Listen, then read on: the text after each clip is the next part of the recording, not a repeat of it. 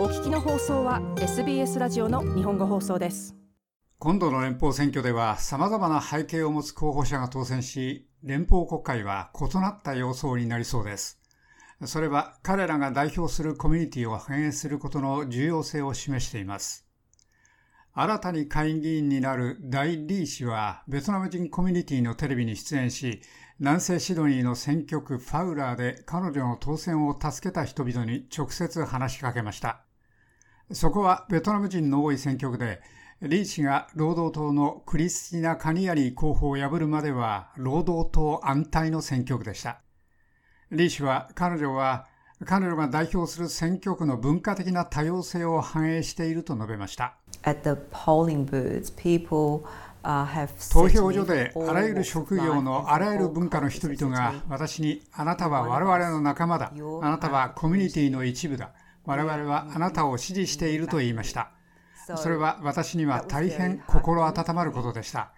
そうです。私はベトナム系で難民ですが多くの人が私の思いを理解できます。そして彼らは私が彼らの人生の旅や話を理解できることを分かっています。リー氏はこのように述べました。初めて連邦国会議員となるアジア系オーストラリア人は彼女だけではありません。リー氏と共に国会へ行く労働党の新人議員、西シドニーのリード選挙区選出のサリー・シュトゥー氏は中国系です。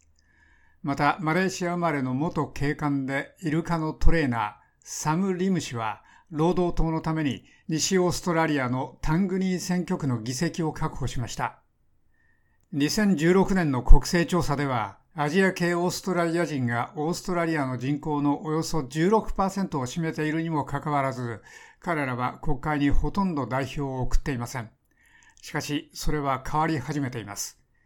エリン・チュー氏は、アジア系オーストラリア人同盟支援ネットワークの共同創設者です。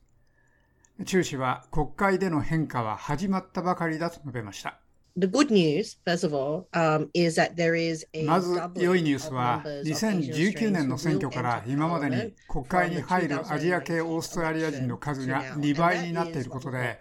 我々はそれを前進と呼んでいます。しかしそれはピークとみなすべきでもその達成を完了したとみなすべきでもありません。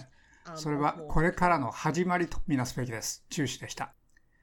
第2氏はこれがさまざまな背景の人々が政治に参入するのを奨励するよう希望すると述べました。A lot of people さまざまな背景の人々の多くが政治をはじめとするそれらの指導的な役割に入るのを大変躊躇しています。その理由はオーストラリアの国会は大変敵対的だからです。そして我々の国会では男性優位が主流でアングロケルティックまたはアングロサクソンの背景の男性が主流だからです。ですからそこに本当にあなたが見ておやったね、私もやってみられるという人が誰かいなければ、障害を持った人を受け入れ、有色人種の背景を持った人を受け入れていなければ、それがなければ、人々がそれらの地位を目指す可能性は少ないでしょう。ニー氏はこのように述べました。この選挙は保守派の牙城で自由党と国民党の相手から議席を奪うことに成功した記録的な数の無所属の女性候補がいたことで記憶に残るでしょう。メルボルンのゾーイ・ダニエルとモニー・クライアンからシドニーのアレグラ・スペンダー、ソフィー・スカンプス、カイリー・ティンクまで彼らの選挙運動は気候変動、政治的汚職防止、男女平等に焦点を絞っていました。ノースシドニー選挙区で自由党のトレント・ジマーマン議員を破ったカイリー・ティンク氏は任務を帯びてキャンベラへ行くつもりだと述べました。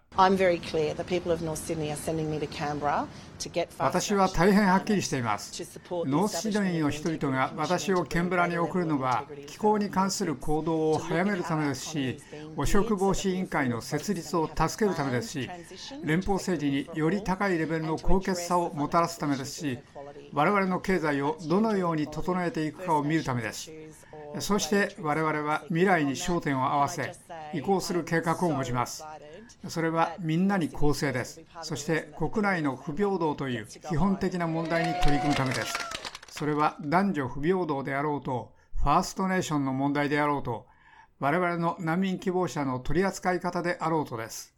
そしてそれについて言わせてもらえば、ノースシドニーの声がビロイラファミリーが家に帰れる理由の一部になるのは大変嬉しいです。ティンク氏はこのように述べました。